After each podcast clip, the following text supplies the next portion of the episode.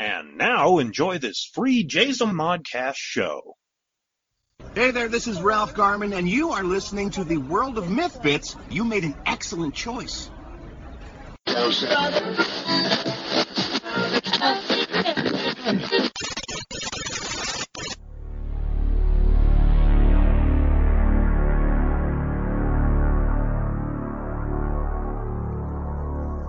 The World of Myth Bits.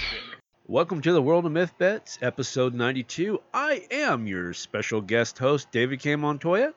All right, gang, I am happy to be here and covering this round of the podcast. Today, we've got a very special, what we all look forward to. Uh, when I put in my stuff to the World of Myth, and Stephanie looks at it. I look forward to being reviewed. That's right. Today is the issue review. Um, and I've gone in, I went in yesterday, I read everything, I made notes, so I'm going to hit each and every item. Uh, but before we get started, I do have some official housekeeping that people have been so patiently waiting for. First of all, uh, thank you to everybody that's dropped me an email or a message, you know, as far as me going on vacation for like two and a half weeks and disappearing. Um, I know that kind of put a kink in everybody's schedule, but it was it was really it was great. It was a great experience, and other than having really crummy internet 99% of the time, uh, I really well actually you know what it, it probably helped because without the internet, I couldn't work. And since I couldn't work, I had to enjoy my vacation. So I did. I did, you know, I, I did very minimal work. I think I put up just a couple of podcasts when I had a good signal. Uh, and uh, yeah, I really enjoyed it. Um, okay, so what I'm referring to is the Open Contract Challenge. We are down to the semifinals, folks. That's right. Um, let me hit you with a little bit of information about what I want for the semifinals, and it's the synopsis. Yes, the dreaded synopsis. The next round will see your synopsis of the manuscript that you are preparing. Make sure that you write a proper synopsis. Now, you need to know that only two of the five are going to go into the finals, obviously. You're going to go head to head. Um, and you ask, well, who are the five? All right.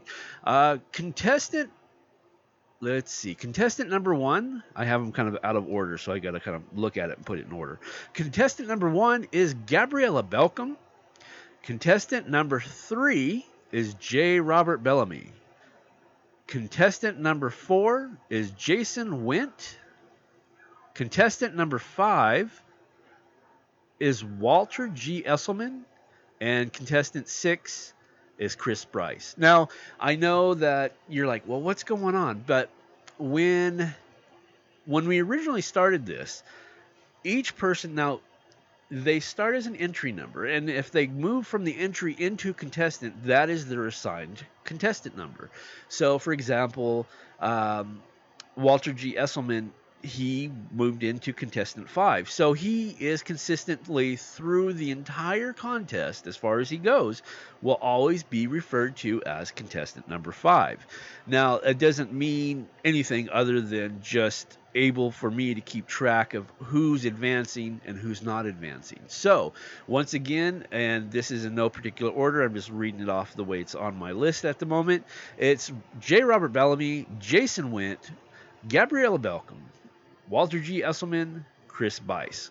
All right, gentlemen and lady, uh, what we're going to do is we are uh, hopefully that all of you will listen to, to it today. If not, uh, of course, as per standard, one like what five days, four days after the podcast is announced, you will get an official email from me or from one of the people that are helping me with the contest, and it will tell you everything if you've missed this podcast. Now, here's the important thing what is the deadline? Deadline for the semifinals is 11:59 August 31st. So there you go. I'll give it to you one more time. the deadline for semifinals is August 31st, 11:59 Pacific Standard Time because we are in California. Well, I'm in California. So there you go. Um, and good luck to everybody. If you have any questions, feel free to contact me.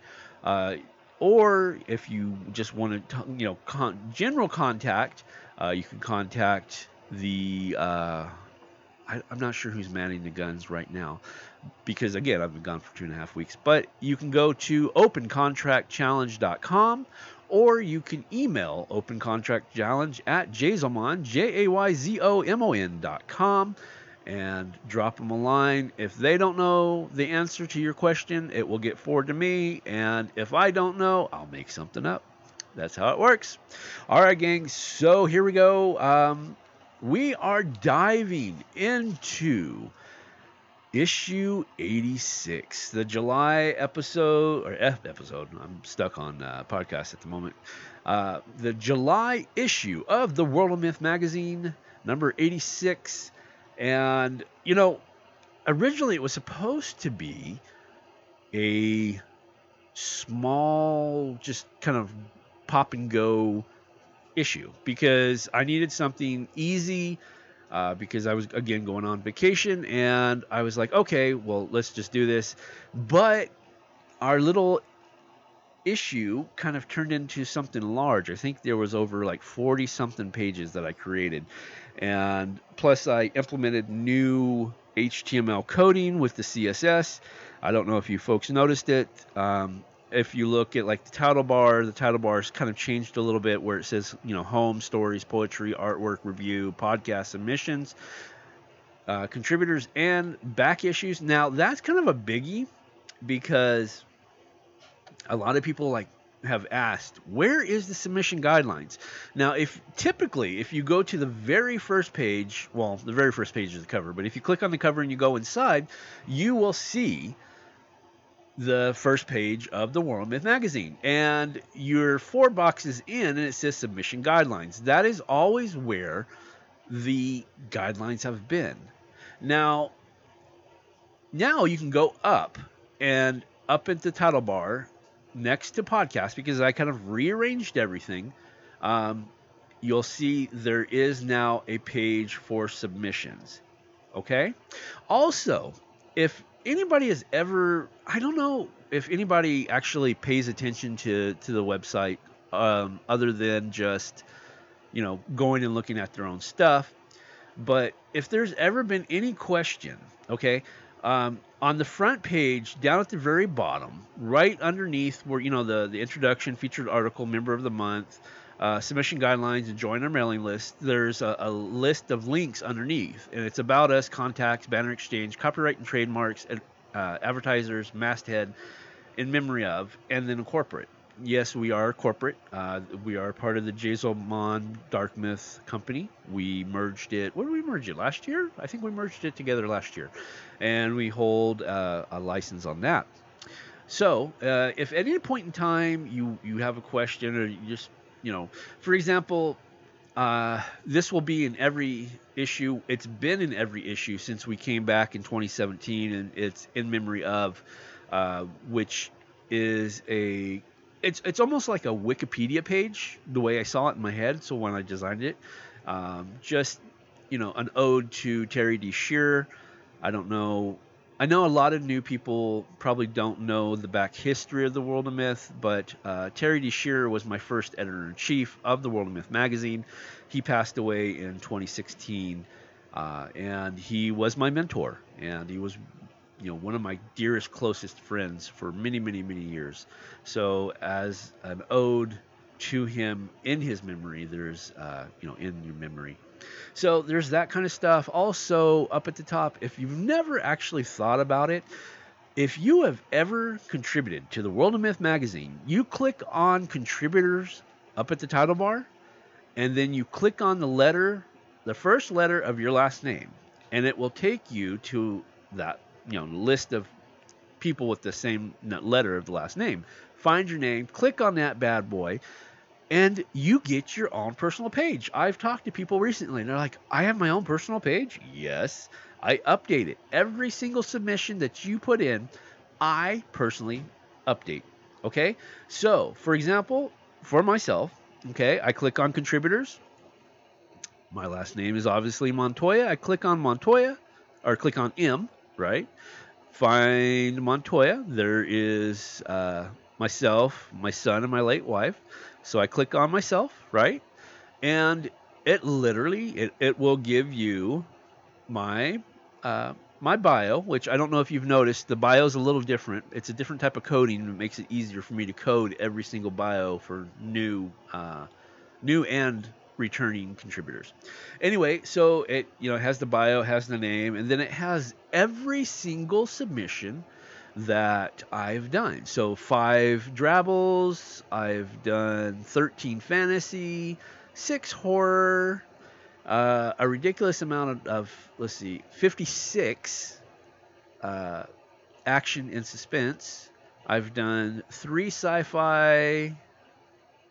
I've done nine humor. Uh, a long time ago, we had uh, we, we had a magazine called Herotica, and we actually merged it for like one or two uh, issues of the World of Myth. It was called the Realm of. Um, I have a, a, story in that. It's called Circus Circus. I have a total of let's see, I have 47 pieces of art, two poems, and 86 columns that I've written. That's uh, yeah, I've been around since. Well, I'm I'm kind of founded the thing, so yeah, I, have I've been involved since almost every issue. I've always been involved. So. Uh, one reason I'm putting that out there is because I feel like all that work is not being uh, noticed. So instead of just like putting out, you know, one page, you promote yourself. That's why I created this to promote you and all that you do. Uh, just go copy the link and put it on any social media, and it will literally take you to whatever you've done for the world of myth. Plus, I always uh, suggest and encourage that in your bio, if you have a website, you need to add that bad boy. If you have social media, add it too. I have zero problem adding links to each contributor. Uh, I want to promote you and I want the best and successful opportunities given to you if I can help be a stepping stone. Okay? All right, gang. So let's go ahead and jump back to issue 86 of The World of Myth. Okay, before we get started, um, one of the things that I want to make note is that because I really didn't give a lot of our columnists a lot of time, so like for example, the Myth Master, his uh, interview and podcast carried over from last month. Uh, Michael Arnold, his uh, book review and his art review carried over to the next month. So I will not be reviewing those particular things because Stephanie uh, reviewed them last time. Okay. Um, so I do apologize to the Mythmaster and I apologize to Michael and anybody else that missed the deadline because again, I it was it was like the eighth, I think, the eighth or the tenth. No, we launched on the tenth, I believe. So it was probably like the eighth of last month. I know it's usually the twenty. No, deadline is the fifteenth. So for example, August, we're back into regular deadline. Deadline for submissions is August 15th, and we will come out August 24th, back to regular schedule. But just because I was going on vacation last month, we made it early and a couple people missed the deadline and i that's my fault. So i apologize for that. Okay we are starting the issue 86 with drabble and flash. Now we always do this. This is our newest uh, addition to the world of myth. And I, i've always enjoyed writing uh, what would become drabble uh, honestly, I didn't know it actually had a name. I always used it as a warm-up tool to to get into my writings. You know, because of my short stories, or writing a novel, whatever. I always use it as a a warm-up tool, and it was brought to us that this is something. This was a, a, a an acceptable subgenre of writing. So, you know, Steffi and I uh, talked about it, and we decided to bring it in. So, that being said, let's jump into Drabble and Flash, which is uh, going to be starting the issue. Our first is Falling Apple by newcomer PC Darkcliffe. Um, now, with this, it, it's a fun story. Uh, uh, you know, being Drabble, it's it's difficult to tell a full story in 100 words, but some people just have that skill where you can literally put a beginning, middle, and end in 100 words. And uh, Mr. Darkcliffe has that ability, and it's it's a fun take on Isaac Newton and how he he his theory and eventual law of gravity takes place. It, it's really fun. It's really fast. Uh, and it's really well written. And uh, I welcome to the world of myth, uh, Mr. Darkcliffe, and I hope to see more of your work. I really enjoyed it, and like I said, it, it's really it, it, has got a nice spin to it. I didn't see it coming, and then when I I seen it, I was like, oh, okay, I get you. I get exactly what you're doing, and uh, that was really fun. Second up on the list for the Flash and Drabble is The End by Nora Jean Garcia. Uh, now, this, The End, caught me because I, I did something called The End a long time ago. So it just kind of caught my attention. I really enjoyed it. Um, as I'm looking at the notes here, it says two sisters as they exit through what I think is the final days of mankind. My question was, what was the motivation for the kid to kill the person in the story? Now, it, again, it's this I believe was more of a flash fiction than Drabble. I'm pretty sure it was more than a hundred words, if I remember right. Um, and it, it, at first I was like, what's going on? What's going on? And then you realize the the the motive well not you don't really get the motivation but you find out that there's more going on than what you're really comprehending at first and then it hits you in the end and you're like oh well what what happened what happened so um, what i would like is i'm personally going to reach out to uh, miss jean garcia and say give me a second part give me give me something that will kind of tell me and the rest of the readers what was what was the child's motivation? Uh, was just a psychopath, or what was it? Because I, I, you pulled me in, you sucked me in, and I was like, ooh, and then and and I, I want more. So there you go. Uh, and that was the end by Nora Jean Garcia. Good job. Then we go to uh, someone who I, I've become uh, friends with personally recently over the last few months uh, Jim Bates, and I, I, I have to ask if if Jim, you know, he likes to he likes to play with emotion, and um, this this drabble that he did this month is called Daddy, or actually it it that's not the right inflection. It's actually Daddy. It's a it's D A D D Y question mark. So like Daddy, you know, and you know, I'm, I'm a sucker for nine year old daughters. Why? Because next month in September, I'm going to have a nine year old daughter. And, uh, you know, I, I saw that daddy was a zombie in my head, okay?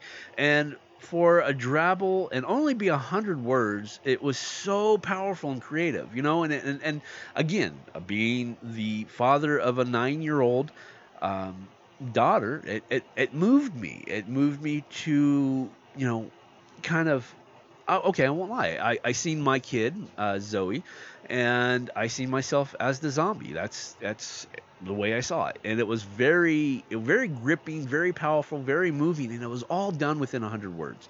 And um, it was just, it was, I, I enjoy his drabbles. I enjoy him solid every time. I don't think he's actually written a Drabble that I've not liked, to be honest with you. I, have liked them all. I, I, really enjoy his writing. Jim is a, a fantastic writer, and he's a, a, really cool person as well.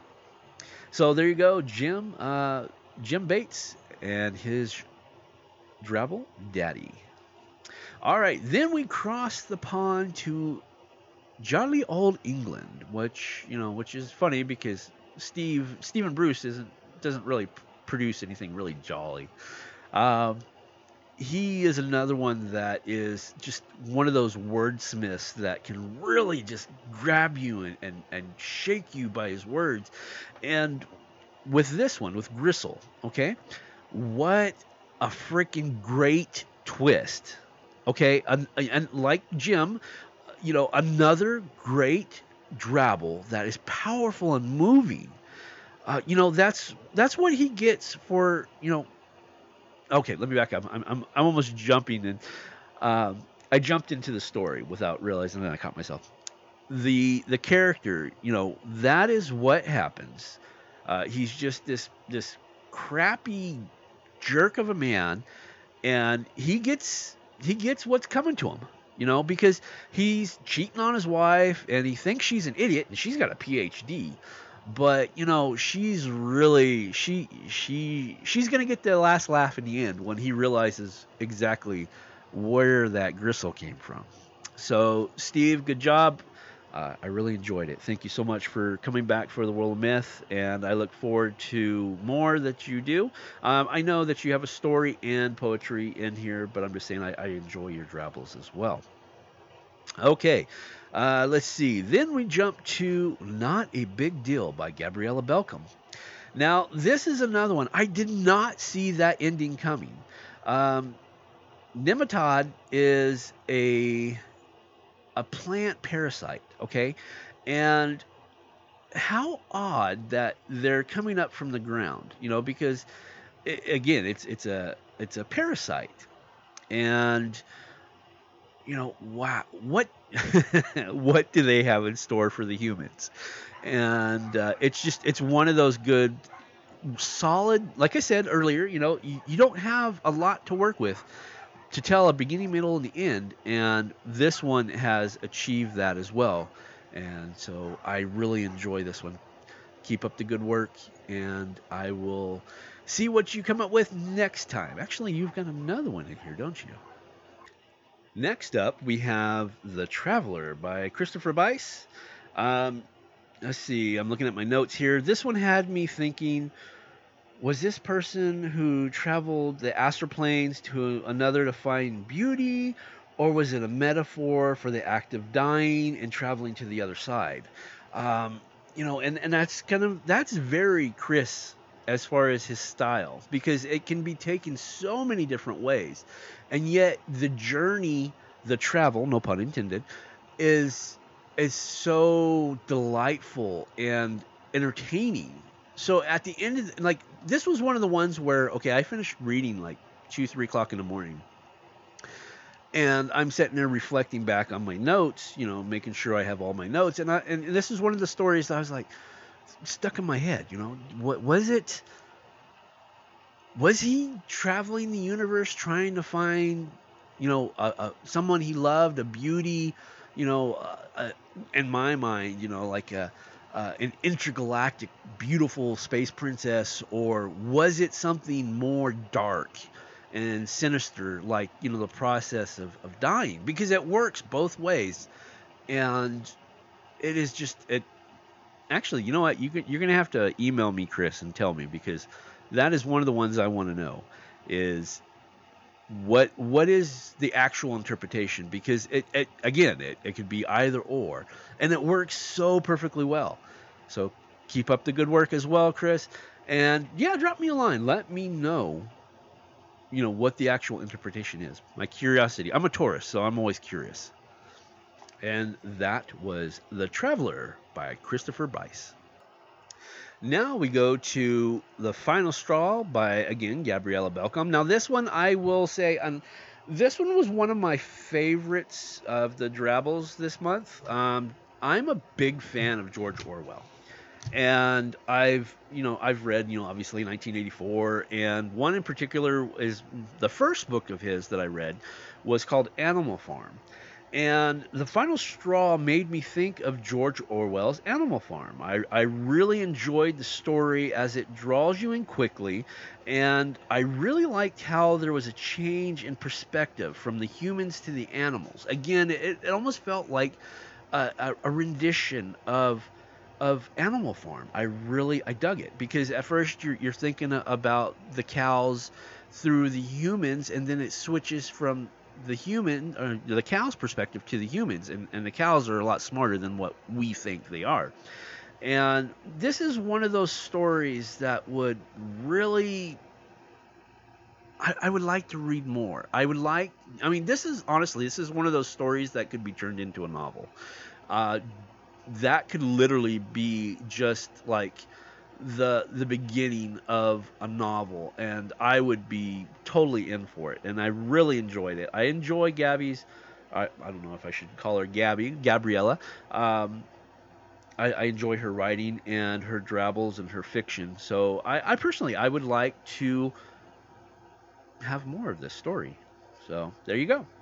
Okay, then we go to vacation lunch break. And I, I literally laughed out loud um, because, you know, obviously I just came back from my own vacation and we drove through. Okay, I live in California, so we drove through. Uh, a little bit of Nevada. We drove through Arizona. We drove through New Mexico. We drove through Texas, through Oklahoma and into Arkansas, and then uh, a little bit of Louisiana for like a side trip. So, you know, we, we traveled a lot of the United States, and there was one particular place. Um, I don't really know if I should mention what state Oklahoma or what city it was in, which I, don't think I'm going to tell you what city it is because I, I don't want, you know, but um, yeah, we we came across the town with uh, a, a, misspelling of, of a sign, and um, yeah, just like your your characters in the story, we kept on moving, man. We're like, you know, commas, commas are, are a precious commodity, and you know, if you don't place them in the right place, you could be saying something completely different. And uh, just like your characters, we we kept on moving. We're like, we'll get gas in the next town, uh, even though it was like hundred and something miles away. We're like, nope, nope, nope. We're keep on going. Uh, and uh, that was that was kind of fun because I got to connect on that type of personal uh, connection there with your story. And again, it is Vacation Lunch Break by James Rumpel and I, I, really enjoyed it. Thank you for making me laugh out loud. I always enjoy that.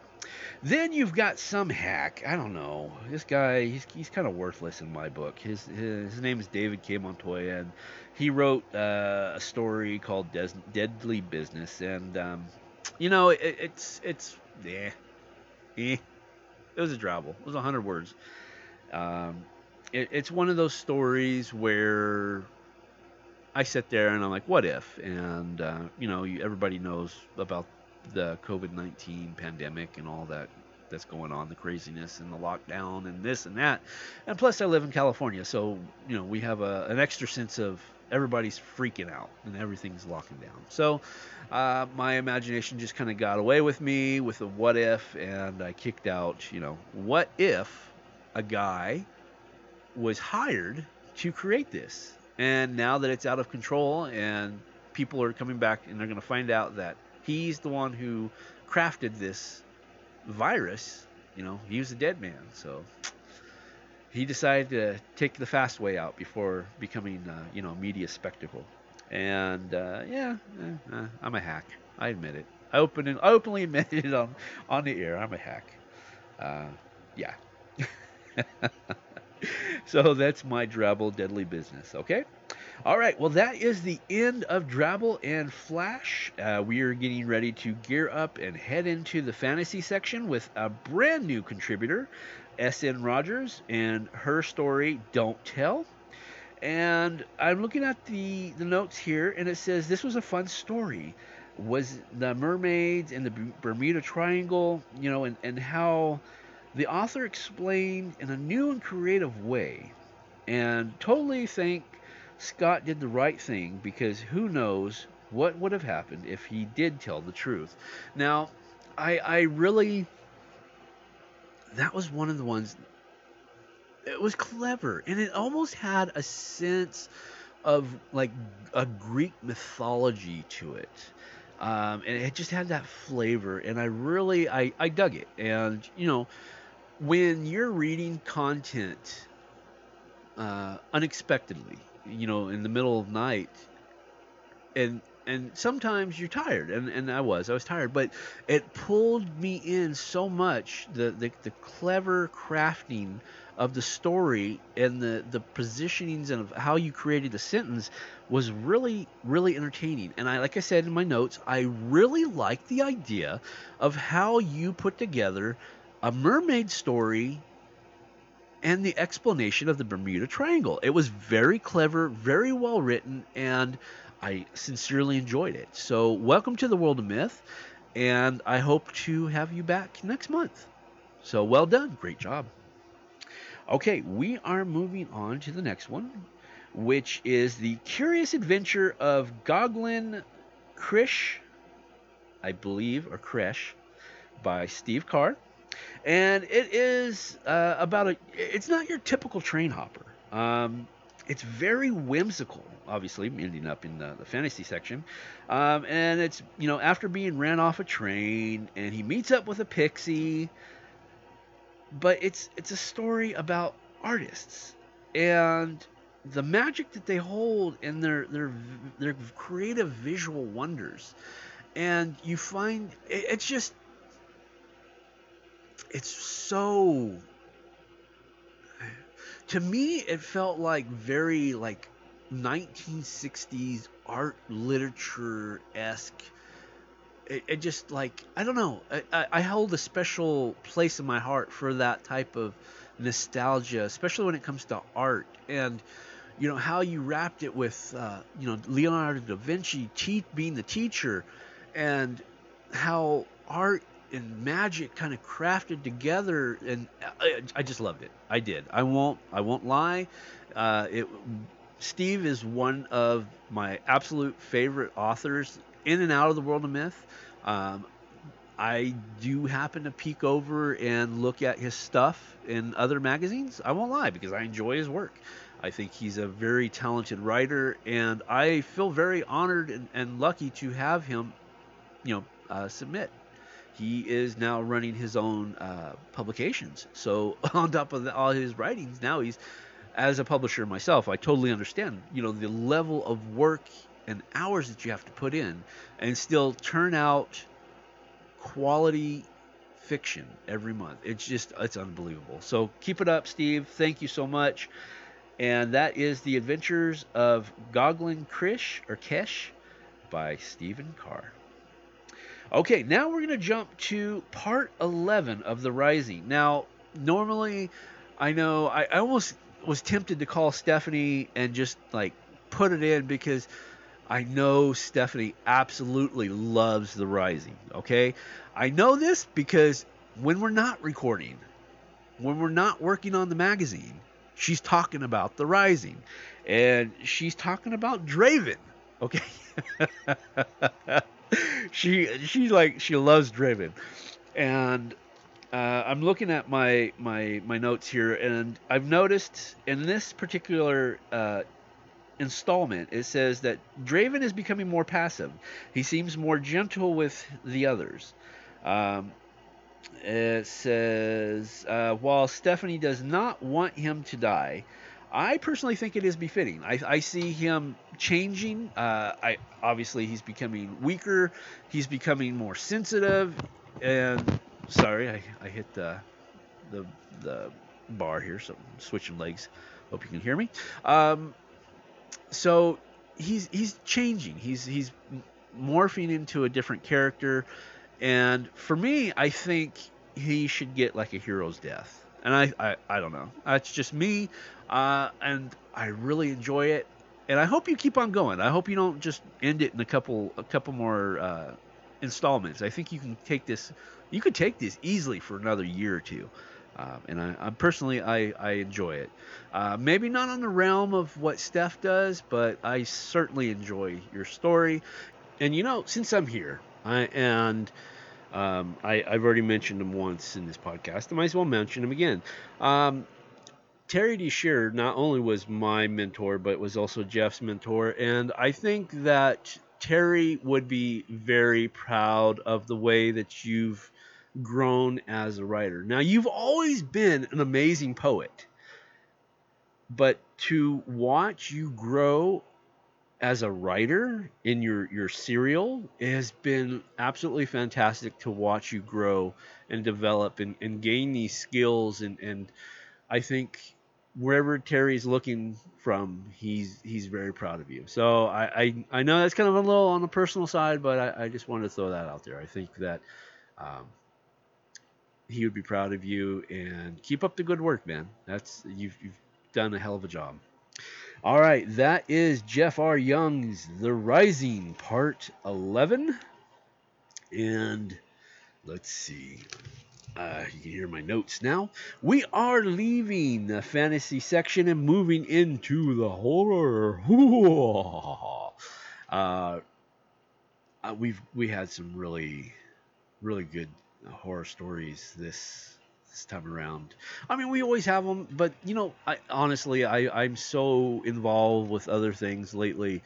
Um, I don't really get an opportunity to read, and I got to read the entire magazine from front to finish, and I, I really enjoyed it. I, you know, it, it just it, it, makes me think, and I'm trying not to reminisce because this is, uh, you know, everybody wants to get to their point of a review, but um, you know, it's this has really grown from uh, 2004. You know, September 6, 2004, when we launched the World of Myth uh, for the very first time.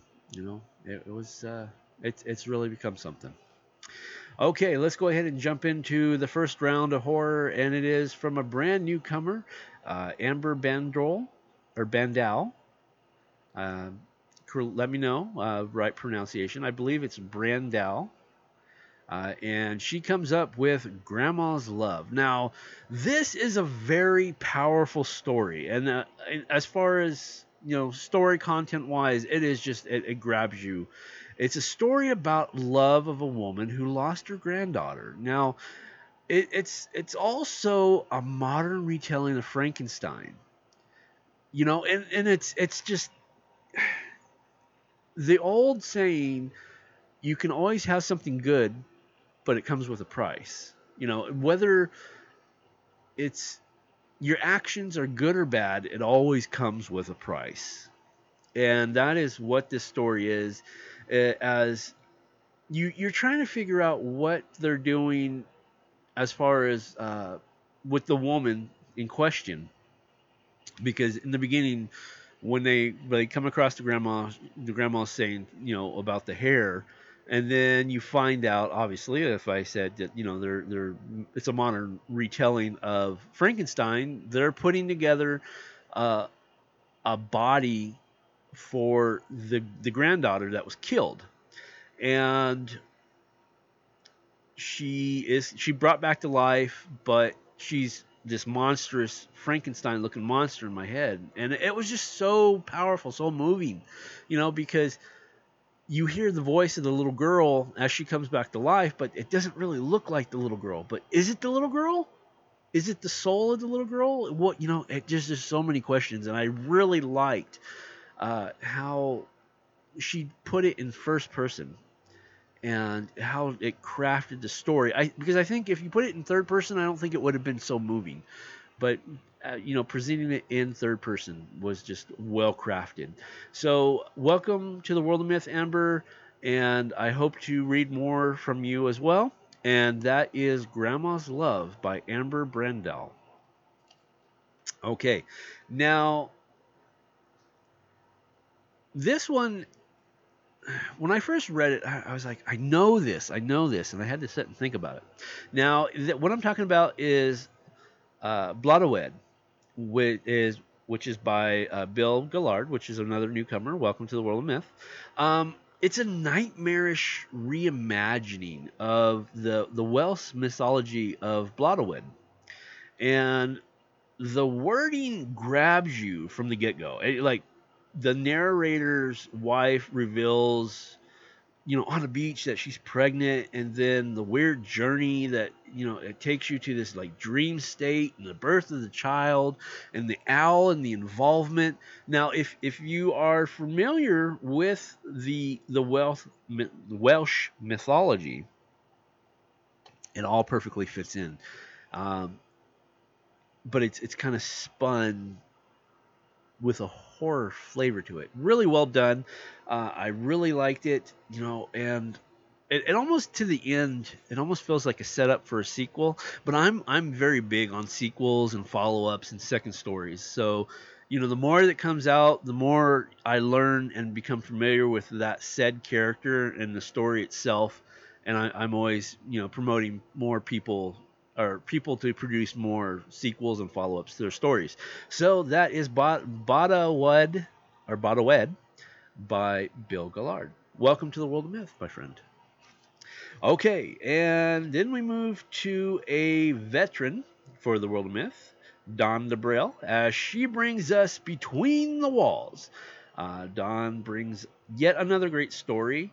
Um, it, it, had a very Edgar Allan Poe-ish feel and the pacing and the storytelling itself, it, it felt it had that flavor, you know. You know, you know, you, you read things, and you're like, like when you go back and you read Edgar Allan Poe, whether it be his poetry or his short stories, it's just got that flavor to it. You know, it's Poe, and Dawn brings that flavor to her story, and whether you know was it was it red squirrels that she heard or was it something else? And it, and the ending you're like oh crap you know that's heavy. And again it felt very poesque and i really enjoyed it. I i enjoy Dawn's work. Um, i'm i'm lucky I, I feel so lucky i really do you know because 99.9% of the things that I read in the world of myth, I sincerely enjoy, and uh, I give that to not only the writers but to our editor in chief because she goes through and she screens everything as well, and brings in the top talent that we have for the World of Myth magazine. So. I, am lucky. As the publisher of the magazine, I'm lucky when I get to sit down and read and, and get this top quality work I mean, you know, there's people that go out and try to write like Edgar Allan Poe, and they just they miss the mark. And some people just create it, maybe not even unbeknownst to them, but they they nail what that feeling is. So I am rambling. I enjoyed Between the Walls by Dawn Burrell. Thank you so much for another great submission. And then we jump back to Mr. Stephen Bruce, like I mentioned earlier from the uh, the Drabbles. He also sent in a story called "The Intruders," and wow, what a story! Holy cow, what a story! Um, it's it opens with this this guy. He he in, breaks into the house and he comes across this woman who's awake and she has a scalpel, and she got the drop on him and she pretty much makes him stay and, and chat with him all night long until the sun comes up. And when the sun comes up, you find out that, well, the woman isn't quite what you think she was or who she was. And it was just, I didn't see it coming. I honestly did not see it coming. I, it was one of those stories that it, it almost had and this is how I connect stories. If you haven't figured that out, I kind of connect them with you know other literature, other movies. Um, to me, this almost had like a Purge feel to it. You know that movie, The Purge. Um, it, it kind of had that feel to it. I I just I would.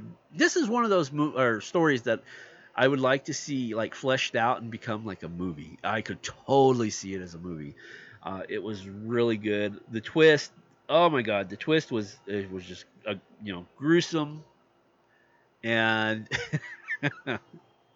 I loved it. I really did. So there you go, Intruders by Stephen Bruce. Uh, it, it just he hit it. He he hit a home run, and that takes us out of the horror section, and we're moving straight into the action suspense with key bearer of the courthouse by another newcomer, Michael Carter. This one is an interesting ghost story. Uh, it's about a man who was murdered for wanting more money for doing a job. Now he was he was building the courthouse, and he wanted more money. And instead of getting more money, he got killed. And you find out that he is the bearer of this particular room where you turn on the pink light and it, it kind of gives there's this myth that you know a princess is trapped or it lives up in this this courthouse and every night you know pink light turns on. But in reality it's a ghost that turns on uh, a pink light to inspire hope. Now this particular ghost who is telling the story is finally relieved. And unfortunately for the other specter, uh, there's only one way for each ghost to be relieved. And it was really well written, really enjoyable, and it, it was it was it was tender and creepy at the same time. It was just really well crafted. So well done, and welcome to the world of myth, Mr. Carter. And like everybody, I, I sincerely enjoy your work and hope you come back again. Uh, then we bring in another brand new writer, Dylan James Harper, and his story for the action suspense is called Falling Trees. Now, there is a ton of backstory that is created. Uh, and, and at first I was wondering why there was a lot of backstory, but then I, I, kind of clicked with me because the more you know about these two characters, uh, Nathan and Veronica, you you become there's almost like an intimacy between the two characters. You know them. There's a bond created, and it works really well with all the information which leads toward the end and then it just like slammed in your face the twist at the end you're like oh and without that backstory being told you really would have i, I think that emotional feeling that you have at the end would be lessened. So well done because he took the time to make a backstory to build that relationship between the reader and the characters just so he could grab you by the feels at the very end. So well done. And I, I, I yeah, that was that was a heavy, heavy ending. And that was Falling Trees by Dylan James Harper. Welcome again to the World of Myth. Okay, so Miss Anita Gorman, we are to your story. And uh, I, I know that, you know, some people do this this weird long story or long names for Stephanie because Stephanie always tries to, you know, that that's kind of like the running gag is can Stephanie uh, figure out what the, the word is. Uh, but the story is the decree of Flashnos Isle fil- filification. And though despite the funny name, the story is very serious and it's intense. Holy crap, it's intense. You know, because it starts out with a woman and she goes through this whole, um, assuming that this is inspired by the COVID 19 coronavirus. Um, you know, she she's in the, her house and she doesn't go anywhere. She she does her routines, and then she's notified via mail by the Department of the Flashnos Ill Filification. Whew, that's a hard word to say. Um, that her life is worthless, and because of, of running supply supplies in the world are running low because of, of whatever's going on. Again it's probably some like a fictitious version of the coronavirus something like i did in my flash fiction. Um, she's worthless. There's there's no point in keeping her alive. She's locked into her house. She cannot make any type of contact whether it be through the phone or trying to break the window and telling her neighbor or emailing anything she's stuck in there and now that she's stuck she has to wait to die and again because of the, the long kind of silly word which if you actually look up in the dictionary means a point of worthlessness fits the story perfectly and it's very serious, it's very intense, and I really, again, I enjoyed it, it and, and it fit. It really fit. It really worked. And the conclusion, you you pull away from the story, you're like, damn, that was heavy. And I think that was what Anita was going for was a very uh, human heaviness about life and and how people in suits can be determined, you know, whether your life is value valuable or not. It, there's so much subcontext into that story. It was amazing, well written. And that, again, I will say it one more time. Uh, it is the decree of the Flash Nos, Nossen Isle Filification by Anita Gorman. Well done, well done. Okay, now we jump to uh, Twist and Turn Part 3 by Peter Astle. And this installment takes place in the 1990s. Um, like the, the last two parts, the pacing is a little bit fast on this end as you find it. It's, it's setting up for the next installment for uh, number four, which I believe, actually, I'm, I'm 100% positive. Uh, part four of Twist and Turns will be the conclusion, and it, it's kind of like, how do I explain this?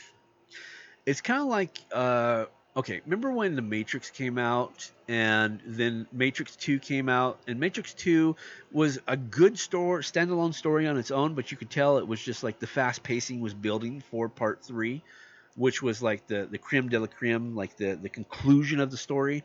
That's what this one is. This one again is a great story that can stand on its own but you can also tell by the pacing that it's increasing the anticipation to find out what happens at the end in part four.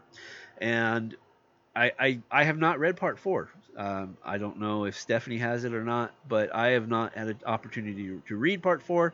But I am very interested and curious to see how uh, Peter wraps this up.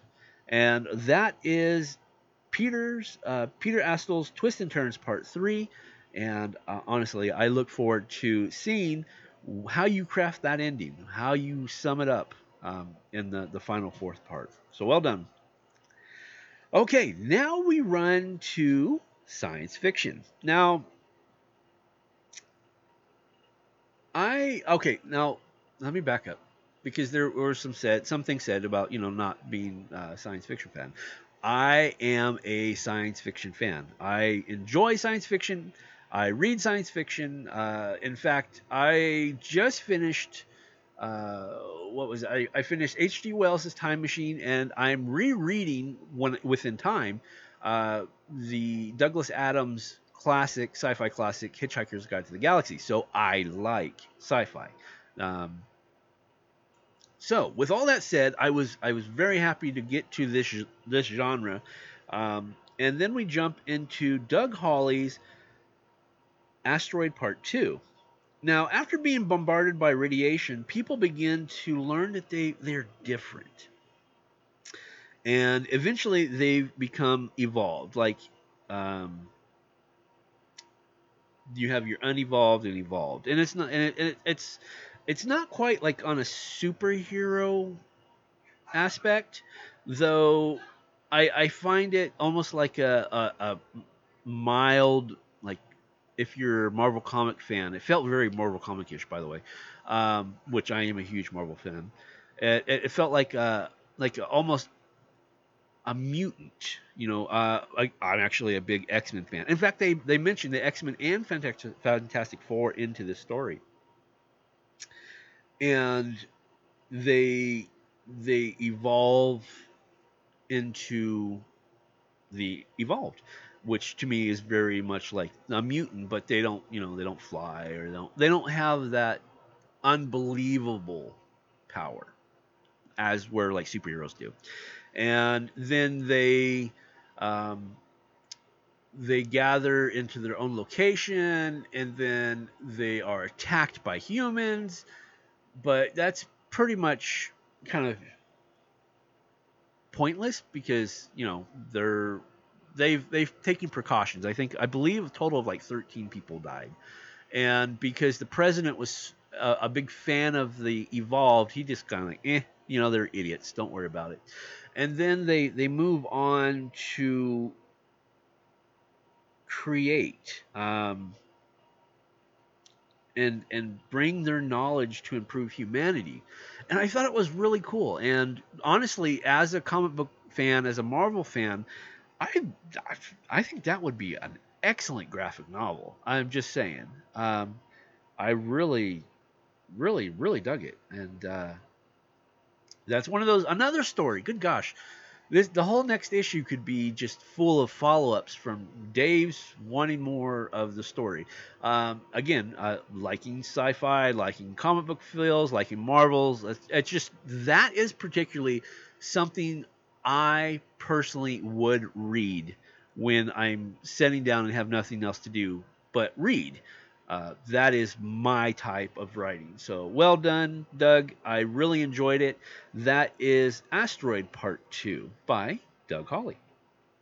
Okay, now we're moving to Jim Bates again. Jim, uh, we talked briefly, uh, you know, in the Drabble section, and uh, like I said, uh, I've I've gotten to know him. Um, he's a really cool guy, a great writer, and I've really been following his his um, his story, and I like how each part, again, like a reference to the the Matrix that I was talking about recently, is that these are all standalone stories, but it's an arc or serial to a 10 part miniseries.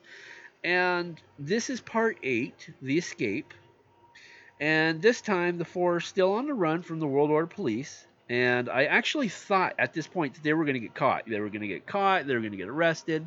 And, you know, they were going to have to, like, you know, break out of jail, save their kid again, that, that whole thing. But uh, I was completely wrong. And, and Jim kind of narrates us to where we need to go as it's setting up for the, you know, the big finale in two more months. And this is another one that's intense. Um, and just as Jim allows us to breathe, he sets the stage. They are low on food, and they're only 20 miles left to their freedom. Do they take it? Do they make the risk? You know, do, uh, 20 miles. I mean, they've already, God only knows how much they've already traveled in the last eight or past seven. These are the number eight. So in the past seven uh, pieces, we don't know how actual far they've traveled, but 20 miles is not that far from freedom. And so now you're like you're you're like well you know they're gonna do it so let's let's go. Let's just jump in and see if they make it. And then he hits us with be continued. And I'm like, oh come on, gotta wait. Have to wait until next month to find out what happens. And um, it's it's just been a, a blast. It's been a fun ride, and I really enjoy how he has developed the characters into these lovable sympathetic and understandable creatures. I say creatures, you know, human beings, but they're they are from the the, the from the future, so they're not quite like us. They're they're a little bit more evolved on the intellectual stage. I, oh, that's just the way I pick it up, and but there's there's enough of connectivity as human beings that you feel that you know this is all based on the son being uh, I don't want to say well bullied, beat up, um, you know, and and the retraining programs in the very beginning, and this is all basically not only a run from freedom from the world order government, but to to protect their child. And as a parent, I sympathize and gravitate to that mentality because I would do the same thing for my own children. So there you go. That is part eight in his sci fi series, Escape by Jim Bates. Well done. And that wraps up sci fi. And we are jumping to the yuck yucks, as I call it, the humor. And we return to Mr. Peter Astle again. And this time we get part two of A Good Way to Go. Now, I did read part one. Uh, I, I believe it was actually I know I'm almost positive it was a suggestion to through Stephanie because she she just got a kick out of part one. Um, as the husband decides that he's going to kill his obese wife um, because she just makes his life miserable. She's cheated on him with a retired cop. And now that he poisoned her, he's like, well, crap, how do I do this by myself? And he enlists uh, the, the cop, the wife of the cop, the retired cop that has a, an affair with Bella. Bella's the, the wife that dies. And um, he lists her. And surprisingly enough, she's like, "Yeah, I'm down. You know, let's do this. We'll we'll we'll, we'll get rid of her." So they go and they have this adventure. They try to drag her through the house, get her into the garage, try to get her out of the, you know, into the, the small little car. They have to open the garage to, to get the car out so they can put her because she's a very large woman. She's like, uh, I think they said she's almost six foot tall. She is six foot tall. She's over 350 pounds. She's a big, large woman and these are you know English compact cars like minis in my head I'm assuming. And um, you know so it takes effort. And as it's it's uh, they're trying to put her into the back seat the the nosy next door neighbor comes up and and it just it's it's hysterical. You're laughing all the way through this thing. You're like you know what else could go wrong? Well yeah you get to the point where they're going to dump the body and something definitely goes wrong. And it surprisingly it's not the husband. There's like uh yeah no this isn't going to happen. It's actually the friend the wife of the the guy, the retired cop, that makes the final decision, and it is it, it it's just it's funny. It's the the ending just had me laughing, and it was probably like three o'clock in the morning when I was reading this, so it just it really tickled my funny bone, and it was just really enjoyable. It, it almost it almost felt like, and here I go, you know, referencing you know pop culture movies and stuff, uh, it, almost like a throw Mama from the train kind of feel with John Candy. You know, it just uh, it kind of had that. You know, that's if if Mama was you know six foot one, large lady, that's kind of what I saw in my head. So there you go. Uh, and then look, let me back that up. Sorry about that, Peter. Uh, and that is a good way to go, part two by Peter Astle. Okay, now we jump to Office Spouse by Walter Giersbach. And I've known Walter for a long time. I've always enjoyed his writing, um, and I get his humor. That's that I I I enjoy his action adventure because that's like his main forte is action or action suspense. And he he weaves a, a, seriously intense story. But he also has this humor which cracks me up. And th- he presents that here in office spouse. Um, you know, he he brings this funny story. It's about Stacy and Adam, and they're they're just two people that work at this office. Um, though Adam is married, but he's on the verge of getting divorced. Rumor has it, and Adam makes this comment about you know being office spouse, and that did not sit well at all with Stacy. But you know, uh, according to the story, they go out, they smoke, they talk, they chit chat, they eat together, they or you know take lunch together. They're they're basically that's his work wife, and it just it. no matter what she says, what she does, we find out that she's not interested in, in being the work wife, but or or office spouse as as the story is, but she she seems to be stuck with it no matter what she's stuck with it. And it, it's just it's a laugh it's enjoyable and like i said i really get walter's humor and it, it really shines through. He's he, to me i've not had an, a privilege to meet him in person but he seems like he would be hysterical to meet in person. He like a, he would always have a wise crack under his sleeve, ready to fling out and get people laughing. And that really comes through in this story, which is Office Spouse by Walter Giersbach. Okay, so that is it for stories. We are completely finished with stories. Now we're going to move into poetry. And our first uh, contributor in poetry this time is Linda Imbler. And she brings us Old Time Religion After the Age of Corona. Now, I like this poem as it speaks to me as, as someone who holds faith during this pandemic. Um, you know, we we're all here. We're all in in some type of well, that's not true. I live in California, so California is a, kind of an extreme freak out mode right now.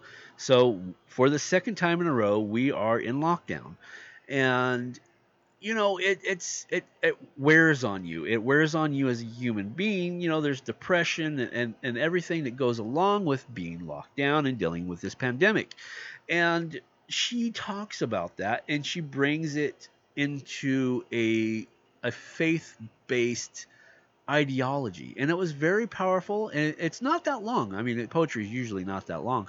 But it, it's it's well crafted and it spoke to me on that type of personal level and again that is old time religion after the age of corona by linda imbler well done and welcome to the world of myth Okay, now we go to another new contributor, a poet by the name of Jack D. Harvey, and he brings us Penelope again. Now, what this is, this is a great piece about Penelope, who is the wife of Odius uh, in the Greek mythology. So, Odius is still gone, and we're assuming he's still in the, the, Trojan War. And we we read and we learn about how Penelope creates uh, false hope for herself as she waits for Odius to return. And I really like this because obviously we're talking the world of myth, which is the name that I gave this magazine, which kind of means I kind of like mythology. Uh, just so happens I am a fan of Greek mythology. And when I was reading this and I picked it up and I was like, oh, okay, I know exactly what you're talking about. I was really excited because we don't really get a lot of mythology in the world of myth. Um, so once it came in, it was Greek mythology at that. I, I really I was excited. It, it, shot me back to when I was younger, when I first fell in love with Greek mythology, and I learned about it for like years. I was I was so dived. Uh, it was just it was amazing. I, I still love it to this day. So thank you so much, uh, Mr. Harvey, and welcome to the world of myth. That was Penelope again by Jack D. Harvey wow, it was it was really good. I really enjoyed it. Thank you for submitting. Next up is Starlight by Christopher Bice. Um, for me, this was an uplifting poem about life and the energy that surrounds such the life, the life force, the spirit.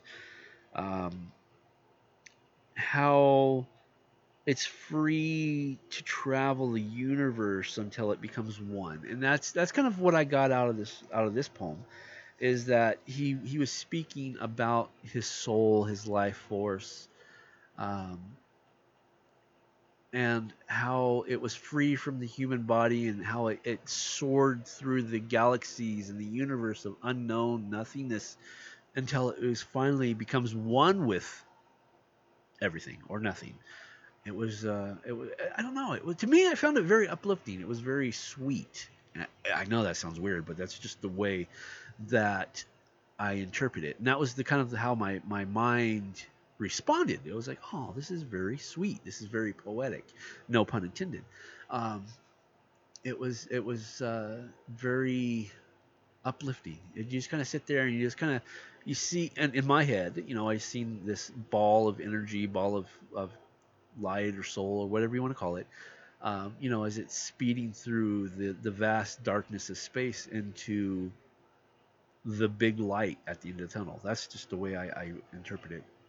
And I again, I, I'm a, a fan of Chris's poetry, and I am very happy to have him as part of the World of Myth alumni. So thank you so much, Chris. That is Starlight by Christopher Bice. Then we come to Sincan for Deluse. Um, I'm pretty sure I I uh, mis mispronounced that, and I, I can. Uh, oh, actually, it's delu, delu, huh? Deluge. It's French. Deluse. And this is a very smart piece by Mr. Stephen Bruce, and I wonder if he knew anybody was going to figure this out.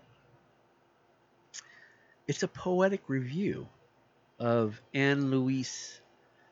Uh, how do I pronounce his name? De Dejuet, and it's uh, the scene of Deluche. Very clever, very very clever because everything that he puts into the the the poetry is what is happening in this picture. Now, if you've never seen it or you don't know what I'm talking about, uh, go Google the painting um, and then reread the poem as you're looking at the painting. And it, it literally the paint the poem is telling you exactly what there is about the painting. It was very clever, very smart writing, and I really I enjoyed it. I, because I picked it up. I was like, "Yay!" Made me feel smart.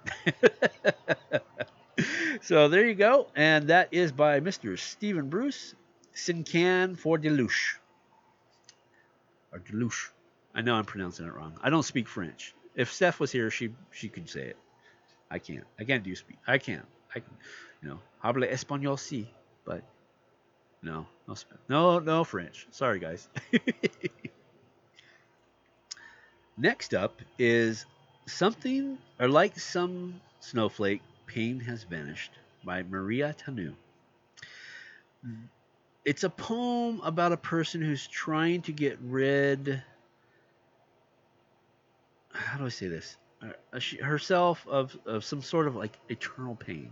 There's something inside of her that is bothering her. Now, at first, I thought it was physical pain, but after the part where it says, um, I cannot know the truth back then, that tells me otherwise. That tells me that it's not physical, that it's something internal.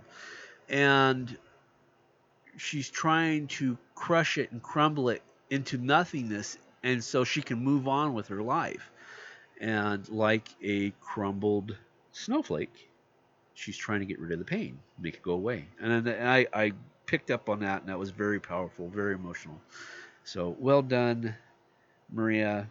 And you know, it's it's just one of those things where we all fight with pain. You know, we all fight with something, and when you you bring it and you set it out and you put it in front and, and, for everybody to to see you know whether whatever medium it be in, in, poetry artwork or stories you know you're, you're putting yourself out there making yourself vulnerable.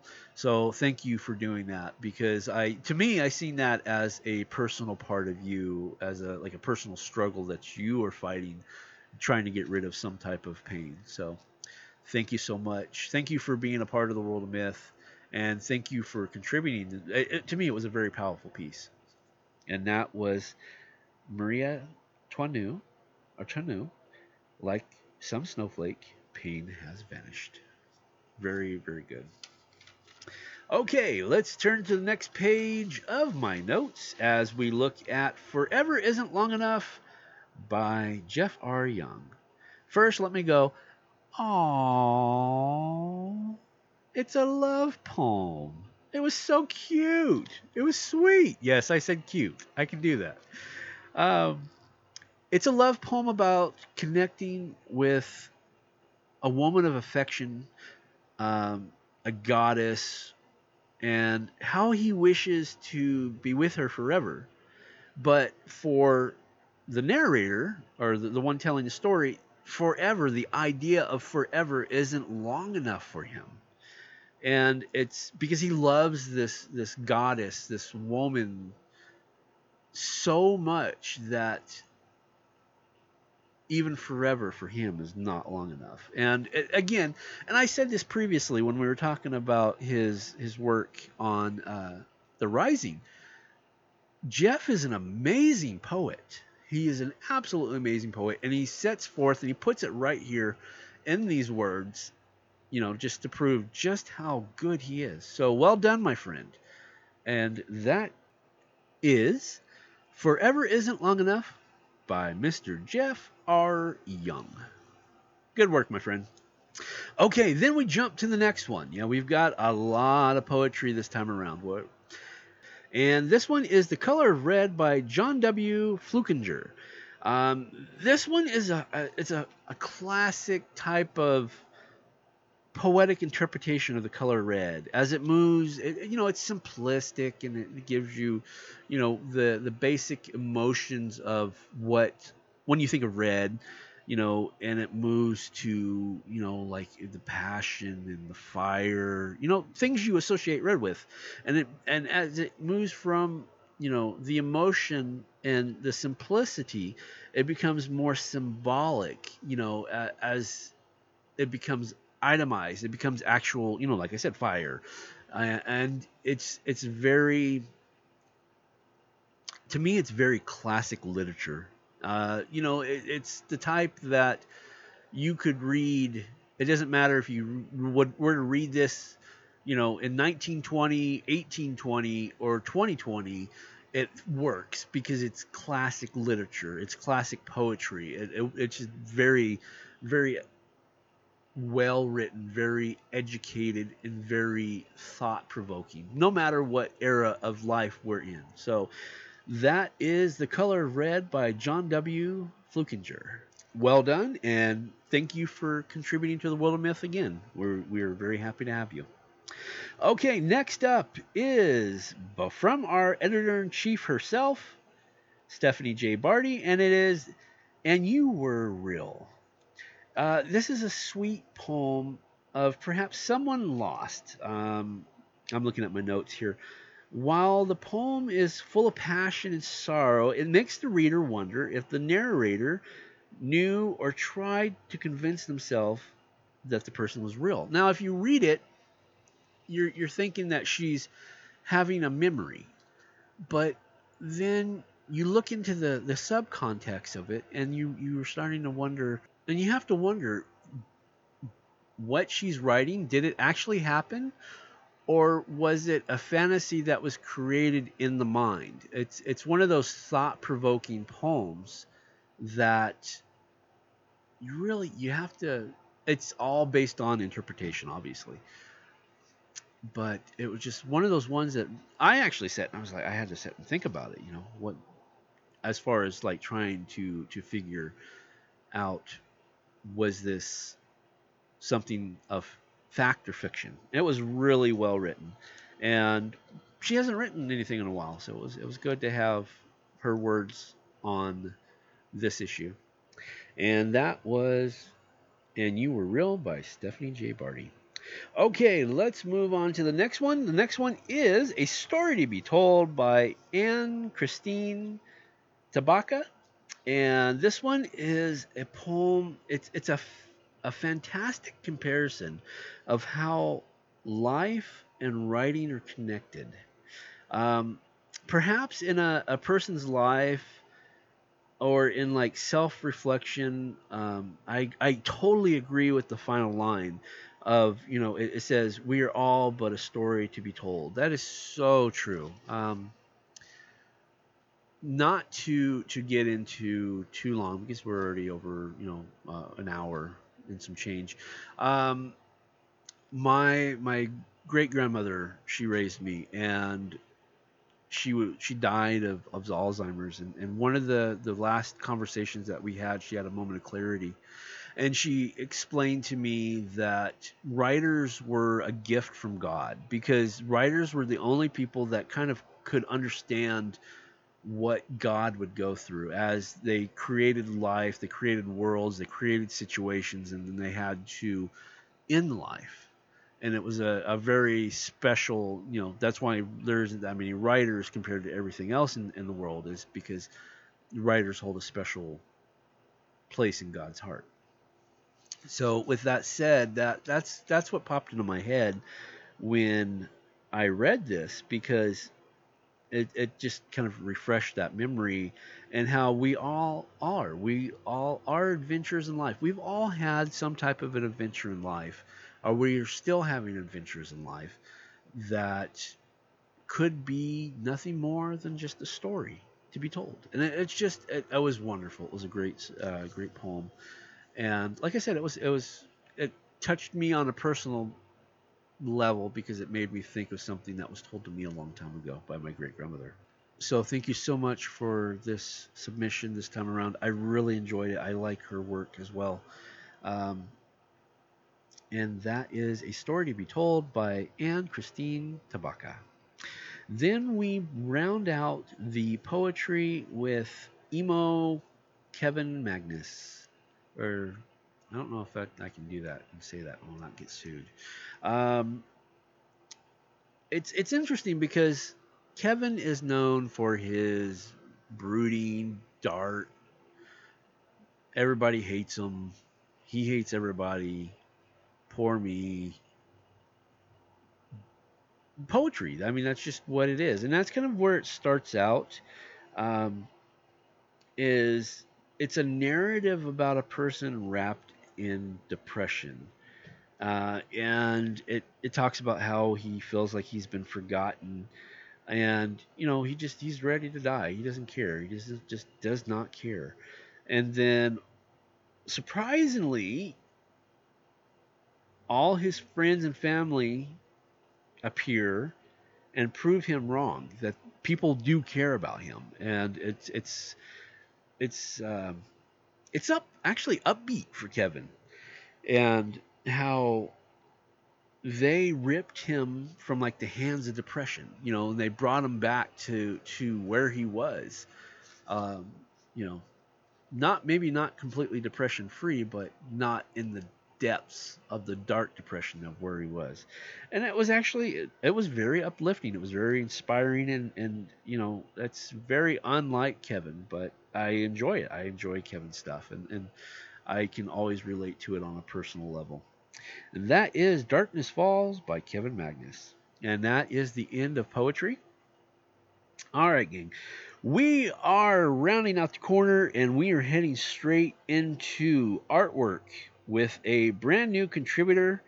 Um, and it is, well, let's first start. This is the Elvish Gemini by Talia. And I looked at it and I, I find it a combination of anime and realism. It almost has a, a, a, feel of not like, and when I say 80s animation, I'm not talking like TV animation. I'm like animation in the wayward of like, like, uh, movies, you know, that, that type of almost, it's almost a sense of realism um, there was it was something that really stood out. Uh, Fern Gully, for for some reason, just popped into my head. You know, something like that. You know, the, it's anime, but it's got that sense of realism to it, and that's kind of what I get from Elvish Gemini. And I I really I I love artwork. I've always loved artwork. Before I could read, I loved artwork. So there you go. And that is by our newcomer, Talia and that is Elvish Gemini. And welcome to the world of myth, and I look forward to seeing what else you have for us. Then we go to Lily and Abby by Connie Menatono. Menatonlo. Sorry if I pronounced that wrong. Um, to me, Connie has a very Vaughn Bodē feel to her artwork. I, I've I've actually met her through Facebook before even getting into the world of myth. You know, we had been friends for a while, and I always appreciated her art. Um, and I think that's one of the things that I wanted when I, I think about bringing her to the world of myth. I wanted to to showcase is that she has that modern sense of Vaughn Bodē, which is kind of like it's it's it's very sexy and at the same time it has that sense of innocence of of the artwork you know the the shading and the, the colors and the the plumpness of the lines. It, it makes it almost almost like a an innocent type feel, but at the same time, it, it has that that very sensual look to it, and I, I I'm always you know I'm always hesitant to ask artists of you know to contribute to to the world of myth because you know they're they're taking a, a chance with us putting their artwork out and, and getting feedback. And she's always been one of the ones that have always been very kind and very welcoming and you know giving us contributions for the magazine. So thank you for that. And thank you for this time. Uh, i really enjoyed it. Um, I, it made me smile because uh, anybody that knows me on a personal level knows that my youngest daughter's name is Lily too, and it's spelt the same way, L-I-L-Y, and it just made me smile. So thank you so much for that. Okay, we are moving to the next line, and that is Artificial Perfection by Vincent May. Now, I met Vince. Vince and I um, are Vam. A lot of people call him Vam. Uh, he he lives up here where I live in the, in the Southern California, and we frequent the same comic book shop. And we were introduced, and and you know he showed me some of his work, and actually I've purchased some of his work. Uh, he he Vince is this well trained master of like modern comic graphic novel style artwork. Uh, completely digital. The lines, the colors, they render such a, a visual story that you know you look at it and, and you're like it's a story to be discovered. You you sit and you look at the imagery and you're like what is happening? What is you know you go and you look in the eyes and you see the heaviness in the eyes. So you're like wondering why. Why is the heaviness there? What is going on? What is the backstory? And then for me my imagination starts kicking in and, and creating this whole story just based on the visual drawing that vam puts together and that is like like i said he is the master of modern comic book art. I really believe that. And i sooner or later he will be working for one of the big three comic books i i, I will not be shocked if it happens sooner than later. And that is artificial perfection by vincent may. Good job my friend. And then we come to uh, the last piece of artwork which is cove queen by rebecca Lofgren, or no, excuse me, sorry, Rebecca Illich. Lofgren was her maiden name. Uh, Rebecca's my sister. She's my baby sister. Um, she she completely went old school. This is while she was living in Las Vegas. Uh, she created this. Um, she went with a combination of pencil and ink and color pencils and watercolors and she crafted this.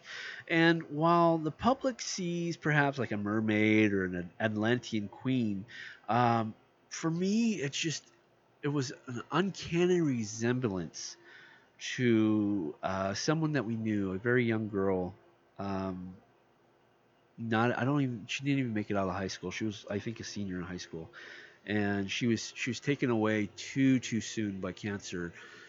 And i'm looking at her face and i'm like wow wow. I don't and i, I talked to her. I talked to rebecca about this and i asked her you know specifically was that based on her? And it was just her subconscious kind of coming through. And um, it to me uh, it reaches on a personal level because i i, I see a, face of a, of a of a young girl that's no longer with us. Um, and it, it pulls at the heartstrings because she was way too young. But to the public, it is, you know, like I said, a, a, mermaid or an Atlantean queen, and that is Cove Queen by Rebecca Illich. And that wraps up our art. And like I mentioned in the beginning, um, we we did not have a new podcast. We did not have a new uh, interview or book review or, or art review. That was just because we came out so early and they didn't get the opportunity to to craft what they needed in time. So that's why we are skipping those things because those, if you want to hear the review, you can go back into the archives of the World of Myth Bits, and you can listen to Steph cover those the you know the, interview in the podcast in the book review and art review because all we did was just moved it over to this issue so you guys if you happen to miss it you can read it again but um, moviegoer Grim, he okay, moviegoer Grim. I don't know how he talked. End up end up talking to my son Jay, and they're talking about movies because my son has recently really gotten into horror movies. Now my son is 18; he'll be 19 in November, and he's never really been into. Actually, not ever really been. He's not been into horror movies. He's never been not interested. And then all of a sudden, uh, he got into horror movies. And his favorite horror movie right now is called Unfriended Dark Web. Now, somehow he convinced moviegoer Grim to review Unfriended Dark Web. Now, I've seen the movie. I've actually seen both Unfriended and Unfriended Dark Web. And um, in fact, I, I, think that might be his. I'll have to talk to him and find out. I think that, that might be his second movie for this month. I'm not sure, but anyway, so he goes and he he watches uh, the Unfriended Dark Web movie for Jay, and he does a review based on his uh, request, and we find out, you know, if if he agrees with my son as far as you know being one of the greatest horror movies now, I, I can say honestly for me, you know, as as dad, um, we do don't say eye to eye. Yes, I do enjoy the movie, but uh, perhaps maybe not the greatest horror movie ever made. So go over there, check that out, and find out if Moviegoer Grim agrees with me or agrees with my son Jay. And that is his review of Unfriended Dark Web. Okay, we are down to the last review, um, and this is Jeff R. Young's video game review of Ma- Mass Effect Andromeda for the Xbox One. Uh, and Jeff gives us some background, and he gives us a good, healthy dose of background on the Mass Effect and how gamers thought that the series was going to come to an end. And then when it came back, it came back with Andromeda in 2015 and then we find out did it work for Jeff or maybe not so much. And you know, I I'm not a fan of the Xbox. I mean, I, I do have an Xbox 360 still. Um, I don't have the Xbox One. I'm a, I'm a PS4 um, person. I have the four, but you know, I I enjoy the in-depth review that Jeff does on each and every video game review. And, you know, no offense to Kevin. Uh, I know Kevin Magnus comes in once in a while and he pops in and he does his little video game review. And that's okay. It's, it's, but, and he knows I mean this with the, you know, the most respect possible. But I, I feel like Kevin is, you know, he, he, he kind of talks about old video games and I get that. But Jeff, Jeff really sets down and he puts his heart into it. He takes it, uh, I think, maybe a little bit more serious than Kevin. And again, I'd say that with all due respect to Kevin. Uh, but I, I, think that as far as movie re- or movie review, sorry, video game review, I think Jeff does a much better job than Kevin Magnus. And I, even though it's it's on a different platform, I really enjoy it. I, I enjoy it, and I think that if you've not been reading them, uh, I think you you're doing yourself an injustice. Go over there, take a peek, because he really puts his heart and soul into all of his reviews, and you know he's looking for some input. So give him some input, show him some love. That's what the World Myth are about, is showing some love. All right, gang, we are at an hour and 30 plus minutes, and that is issue number 86 of The World of Myth. Uh, you can go check us out at www.theworldofmyth.com or you can check us out at Facebook and Twitter at The World of Myth. Uh, actually, it's The World of Myth at, let's see, on Twitter at The World of Myth. But for Facebook, it's The World of Myth magazine. You'll find us. You can also find the Facebook and Twitter page of the World of Myth Bits. Just type it in, take a search. And if for some reason you want to talk to me, which I don't know why you would, but you are free to email me at dkmontoya at jayzomon, J-A-Y-Z-O-M-O-N dot com and drop me a line if you want. You can find me on pretty much any platform. Type in David K. Montoya, and that's me. I've, I've got, you know, uh, my monopoly on that. And that is pretty much it. Come back next week. Stephanie will be here. We're going to do, well, not we're, I'm not going to be here. Uh, she's going to do a best of World of Myth.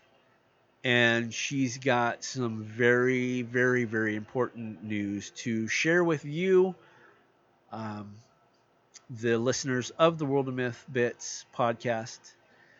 So for this week, I am David K. Montoya. And thank you for having me for this special episode of the World of Myth Bits. And in the words of Stephanie, see ya.